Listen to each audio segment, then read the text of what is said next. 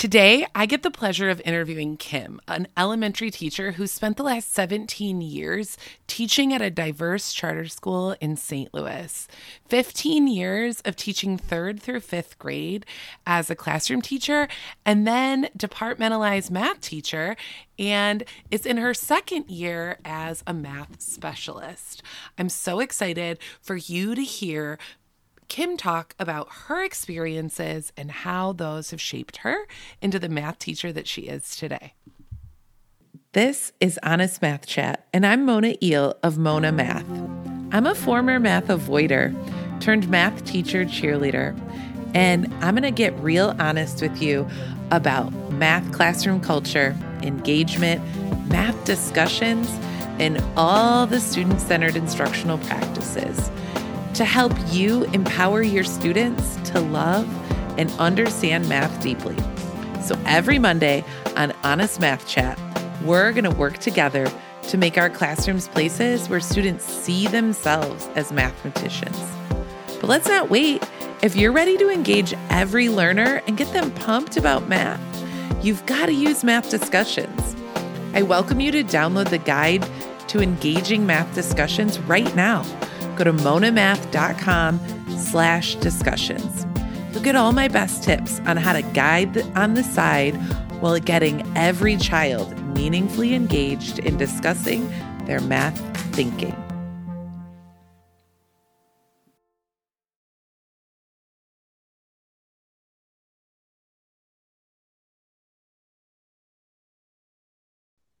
Okay, welcome to the show, Kym. We're so excited to have like in the wild real teachers and educators on the show. So tell us about yourself. In the wild, in the wild is true. Um, my name is Kym. I am a teacher in St. Louis. I teach at a charter school in the city. I've been here for 17 years, 18, including I actually did my student teaching here. Um, I was a, a classroom teacher uh, in, I taught fifth grade for eight years third grade for two, um, and then fourth grade for five years. And I am now working as our elementary um, interventionist. So that kind of means a lot of different things um, depending on the day. But mainly, I am pulling kids. I do a lot of small group. I do push in and co teach with a lot of teachers as well. Um, I did some coaching with first year teachers last year. Um, but mainly, the the reason I wanted to do this job uh, was because teaching small group math was my favorite part of my day every day. Um, and so this gives me an opportunity to do that most of the time. So that's where I'm at right now. Awesome. This is so exciting. Okay, tell us about what your like your current math classroom. So your small group intervention, like what does that look like and feel like? Um, so it looks different obviously than it did when I was like classroom teaching. Um, just because I am sort of more of that intervention. I'm not necessarily, sometimes I'm reteaching. Um, sometimes I'm just lots of extra practice, but it's all pulled from, we have a, an online assessment diagnostic kind of program that feeds out some information to me. And then I sort of cross check that with teachers, you know, who was having a bad day and their diagnostic scores aren't what they should be or who has these other things in the mix. Um, and then from there i kind of create a group of kids based on the grade level. Um, sometimes i focus on these are the kids who are really struggling with basic operations. These are fourth and fifth graders who are still struggling with subtraction and multiplication. And so with them it's going to be just like really intense like a, an intense reteach and then lots of practice. Just giving them all the opportunities they can. Um, sometimes it's kiddos who have the operations, have the basic skills, but maybe they've got a really hard time with word problems, with what does this problem asking me to do, or multi-step problems. And so then it becomes okay, I bring those kids in and we're just kind of breaking things apart um, and really practicing step by step. What does this mean? The language of math, that kind of stuff. Um, it kind of depends on the group. Um, so sometimes it is reteaching from the beginning, like wipe clear what you think you know and let's start over. It's it's pretty much always really hands on we always have manipulatives everywhere. Um we i have like a my table is like a whiteboard table so we're always i'm always up to my eyeballs in expo markers and erasers um as we're like modeling things because that's what a lot of the kids who come to see me are, don't have that concept. That you know their class is at a point where they should be procedural but they're still stuck kind of in the concept mud of it sometimes. And so that's a lot of what we do. Um, i also work with some of the younger students who i haven't taught as a classroom teacher um, but who are still working on like basics. So sometimes i'm supporting some of those kiddos of if you and i can really get a solid foundation right now for regrouping for example then I won't need to see you when you're a fourth and fifth grader because you'll have that, you know, kind of foundation. So it is always a little different, but it is always hands-on. It it, it is always like I don't know, it's always okay to make mistakes. That's something from like when I was a classroom teacher too. Like that's kind of I don't care. Like I want you to make mistakes, figure out how to help you. Um, Absolutely. Okay. So tell us a little bit about like your classroom teaching and what you've pulled from classroom teaching into the space you're in now. Um, so I had said before, like my favorite part of my day was my small group teaching. Um, so my sort of pre-COVID normal math um, block started with uh, a number talk. Um, we learned number talks a couple years ago from a professor that I worked with at UMSL, and that became a huge part of my day. Um, well, not a huge part of my day, but just a huge part of our sort of structure of our of our math block. Um, so we always start with number talk, 10 minutes, um, you know, mini lesson on whatever. But my I always started with um like I my kids had whiteboards out. We didn't have I didn't have like white table, whiteboard tables. Um, but so our our markers and dry erase boards were out because I wanted them. It, it's not about me it's not about me knowing how to do the math like i needed them to be trying all their different strategies and figuring things out. And if you have to we're working on division and you have to list your multiples like list your multiples have have space for that. Um so always lots of hands on. That was a part of my my thing. Um but also for the kiddos who are struggling i feel like it's important for them to know the conceptually what's going on but to also learn efficient strategies. Um because i i'll have kids who i can solve the problem if i'm drawing like tally marks. And it's like that's that's great.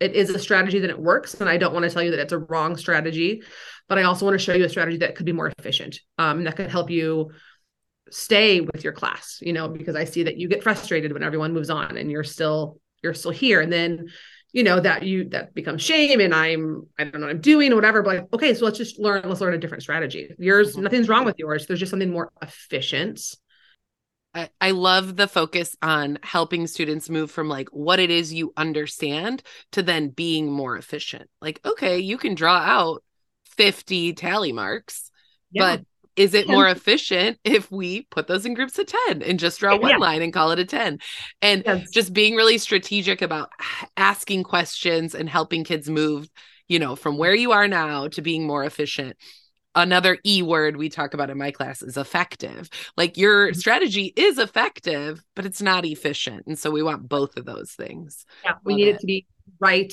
and maybe not at a speed that frustrates you and yeah. and holds you back from getting more practice and getting on to the next more intense thing um like all the mindset work is built in, right? Like we're not talking about math mindset, but everything you're describing is like building students capacity to see that like they can do this um and i just i love like i love i love hearing it i love hearing it um tell us about your journey into being a math yeah. teacher because elementary teachers i feel like me myself included don't go into teaching to teach math and so was that you? No. What's your journey to becoming um, a math teacher? Actually, it was 100% not my journey.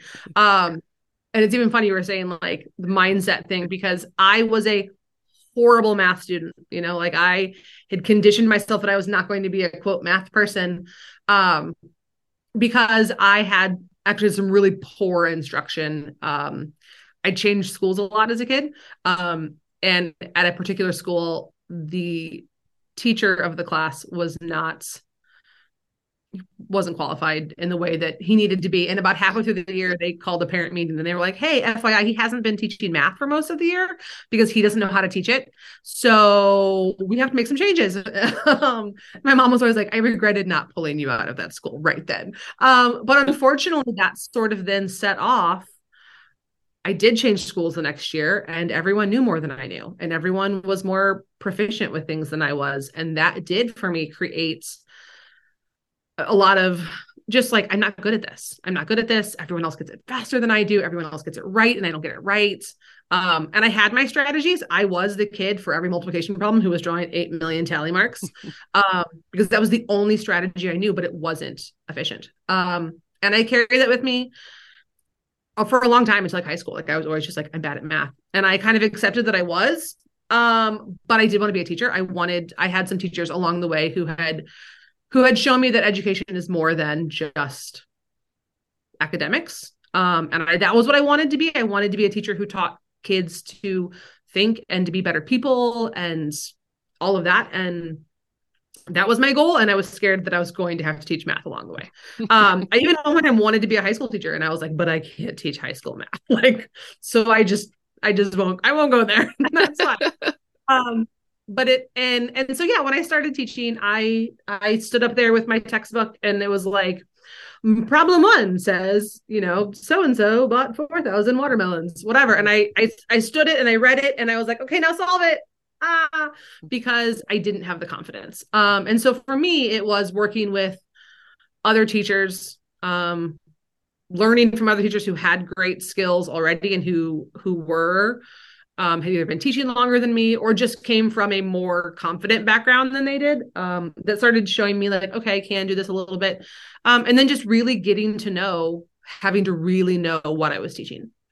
Um, when i started spending that time really having to to drill in to what i had to teach and and how to make it good um, how to make it effective uh, is when i was kind of like oh like first of all i'm i'm like healing and relearning things that i didn't know i remember being like if someone had taught me this in this way or this other strategy existed for how to solve the problem like I would have been fine. Oh my gosh. Uh, so many of these things yeah. that you are saying are my exact experience. Like, yes. I can remember the day, like, I first started teaching math and I was like, here's the book. Okay. I just standing, like you said, standing up there, reading the problem to these second graders and being like, solve it. I don't, I don't know what else to do. Mm-hmm. I don't know what to tell you to do. I just, I don't know. The book says you should know how to do it now. So yeah. do it. Yes. Um, I also remember like when someone, I literally, when I first started teaching like partial products multiplication, and I went, well, I could have done this. Like I would have, I could have solved the problem because I was trying to do 354 eight times on my little tally marks. Like. I feel that way too. I my mind was blown when I learned that multiplication means groups of. Like truly. I was like, wait, I've been like, I never really memorized math facts. I just always counted by the multiples until I got to the sure. answer but it had never dawned on me that that meant groups of six or groups of eight and so when i was teaching third grade and i learned that i was like like same experience of like if someone had just told me this could have been a lot yes. easier yeah and i you know i grew up in in the math texts that i had were those like giant books that had 8000 pa- problems on a page and it was like do 1 through 40 for homework tonight and it was like okay um there wasn't i mean i wasn't taught conceptually that yes. just i don't think it was you know and education we always talk about everything that like comes back everything is cyclical it always comes back around all the time but i wasn't taught conceptually i was everything was a procedure here's a procedure and if you didn't get it sorry yes. i know and as I was saying, I wish someone would have just ta- told me that's not really what I mean, but you're absolutely right. No, we no. just wanted it. It just needs to be taught conceptually. And we weren't taught that way. 80s, 90s, even early 2000s, that wasn't even a thing yet. Right. No, and. And we're doing differently. Okay. But one of the other things you just said was it wasn't until you really knew what you were teaching that you felt confident. So, yeah. can you talk a little bit more about what you mean by that? Yeah. So, I sometime back in the early 2010s, maybe, um, I was presented an opportunity to work with a math professor from one of our local colleges um, who she was working we were kind of her guinea pigs on a project she was working on. Um, and there was one or two people per grade level picked or asked to do this. And it was kind of like it's going to be a lot of extra work. There's a stipend involved. And i was like okay i'll do this. Um, but we were we were we spent a whole school year maybe even two school years looking at our own curriculum our own lessons and the curriculum and lessons of others and really evaluating the types of tasks, the types of things that we're asking kids to do, and what was the reasoning behind it, right? Were we telling them to solve problem four because the textbook said they were supposed to solve problem four? Or did problem four actually have some value? We were looking at did we have uh, the types of questions we were asking? Were the questions open ended, closed ended? Did all of the kids have to think about it? And even just like how we ourselves presented the questions, right? Did everyone's hand stop go down because they know that I'm going to pick on Tommy because his hands up, you know, kind mm-hmm. of thing. Um, and then the evidence. What kind of evidence was appropriate and and allowable is not the word, but just looking at like what are the different ways that kids can show that they knew this. Um, and that for me became a game changer. But that really started me on the path of what kinds of questions am I asking kids and what is the purpose of them? And are they high quality? Are they just procedural? Are they conceptual? Is it just to check a, a box so like I asked this question? Um, and then what kind of evidence should kids be able to present to me? Like, you know, what kinds of, if they're talking to me, what kinds of things should they be saying or should I be looking for? What kinds of strategies can they be showing me? And that was a big, a big game changer for me. Um, because it forced me to know my curriculum and how I should quality ways of presenting my curriculum in a way that I never would have spent time paying attention to.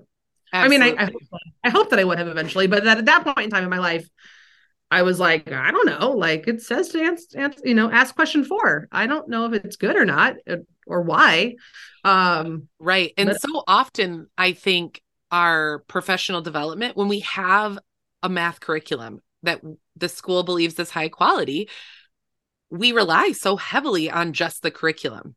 And yes. we expect that what's in there is great. And great. so much of the curriculum is great, but it's yeah. about how like what you're talking about is speaking like to my math heart. I'm like I hope all of you are listening to this because you're talking about not just the tasks which you know sifting through the curriculum which ones are the high quality tasks in our curriculum but you're talking about the questions you ask, how you engage students mm-hmm. with the curriculum, because that's the part that like makes hard. teaching exciting and hard. Yes. Yeah. But that's like, that's why we're teachers. That's why robots can't do this job, right? That's why we are always getting better at our job. I always say, like, leading discussions is one of the things that like fires me up most about teaching because you can always get better at asking questions. You can always get better at listening. And mm-hmm. those are that's what you're talking about. And so i love it. And then the other thing that you said was evidence and thinking about how do kids how do students show us what they know based on their evidence? And often we think about like work, like what's on paper? How do we show our thinking on paper? But you said, what do they say? What yeah. do they, how do they use their manipulatives? Right? Like, love all of those things. We used to, we used to get these like really sort of heated math discussions as far as it could be in our in my classroom because we would uh, we did lots of math sorts. So like when we started uh, our multiplication division unit, we would present the kids with a ton of word problems and their job was blindly read them as a group and put the ones that you think need to go together together. So, you know, for multiplication, we had the ones that were missing missing how many were in the group. We had the ones that were the number of groups was missing. We had the comparisons um, and they had to sort them based on where they thought they went. And and the kids would get like excited but like heated of like no that question goes with that one because it says she had four groups of this one and and that one can't go there because that one says groups of four or whatever we would sort you know quadrilaterals and shapes and it'd be like no these ones go and because they had learned because i had learned how how to talk to them that way they had learned to talk about no i think this is right this right because and have that solid defense i didn't need them then to answer the question on a piece of paper mm-hmm. like you just yeah. you just spent 10 minutes giving me all the evidence i need to know that you know what a quadrilateral is okay let's move on a hundred um, percent. And the confidence so, that kids get when they can talk like that about their thinking. And so what's so exciting go ahead. Number talks is actually I was gonna say that's also why I love number talks because they that's kind of part of where they're learning to defend that is is I that mental math comes from them and they hear hearing from each other. But absolutely. Sorry. And anytime, no, no, no. Anytime you can bring in more talk into math, I feel like kids just get confident because they're like, their ideas are validated and they're like, oh, I am right at math. Like so often, you and I sitting in math class, like I never talked in math. Like I remember distinctly in high school avoiding like talking. talking. And I never stopped talking, but like I was so quiet in math because I was like, I don't want to have to share. But when you give students tasks that allow them to say something that like they can feel confident about, they're going to more likely engage in the next problem which yes. might be harder. And when I can give you a task that maybe you don't know 100% of it, but you can talk through 50% of it. Um, and then you can kind of rely from there. Like that also is huge for kids of, I think the ability for kids to, to simply reshare what someone else has shared. Like, I don't know what to say. So I'm just going to repeat what so-and-so said. Great. Because again, like we're going to build that confidence in, in you and eventually you will get it, hopefully um but also like and given you a task that you do have things to contribute to 50% of it and that's okay and and and then maybe tomorrow you can contribute to 60% of it and then maybe tomorrow you you know you can contribute that you don't have to have 100% of the right answer the very first time how, how do you approach it like what parts do you know and can you get to and and that you are able to contribute to and then we just grow that like Absolutely. that just grows Yes, yes, yes, yes. And I love that you keep talking about how, like, all of this happened because you had these professional experiences to grow yourself as an educator. Yeah. yeah, professional development that wasn't how to use curriculum like you said our, our schools our schools invest in these curriculums that they think are high quality and and a lot of them can be. And then we get professional development on how to just teach this curriculum. And so uh, a professional development that was not tied to a curriculum. It wasn't tied to a, a box program that somebody was trying to make money off of but that was simply about making teachers better teachers. Um, and that's exactly what it did for me. How have you seen that professional development yes, you just talked about it in your like gen ed classroom, but like how is all of that playing out in the intervention classroom? You kind of talked about it at the beginning, but like anything else you want to say on that? Um, I really just think for me that it it gives me it gives me confidence in what I'm presenting, but also allows me to kind of see, okay, of all the things we could be working on, where should we focus our attention? Um, really? and and kind of the intervention part allows me to figure out from kids like I said, what you have 50% of what? Like where are you struggling? Um, and then let's focus there instead of focusing really broadly on like, I don't know, you got questions four, five, and six wrong. So let's work on it. But like really kind of I'm able to to dig into, okay, you're getting it right every time until you get to this point. Mm-hmm. So like what is it about this step or this point that is throwing you off? Um, but, but Kym, yeah. that must mean that you have a very deep understanding of the math. And I know, like, as a uh, former math non-math yeah. person. You now know that math i, I have so- yeah i have a friend here that i teach with who always laughs. She's like the she's like you get way too excited about like math standards. And i'm like I, it's not that i'm excited but it, it is sort of because once i could be like oh just so you know like that question that the, the book is telling you to do or that whole lesson that isn't a fourth grade standard.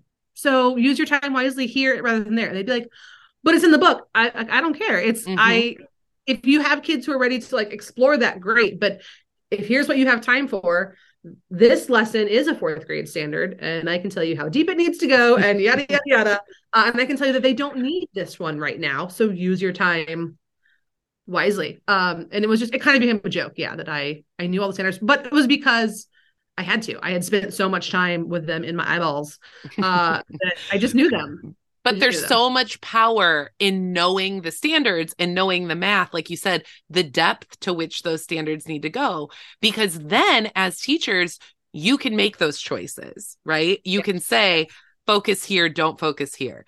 You're getting tripped up here. This is what you need to move past that. So much power in that. Here's here's where you need to go. Um, Okay, last question is what is one thing you wish all teachers did in their math classrooms every day, everywhere, everywhere around the world? Um, okay, one is hard, uh, I, but I'm going to go with manipulatives. Your kids need to have their hands on things, especially at the beginning of a new concept.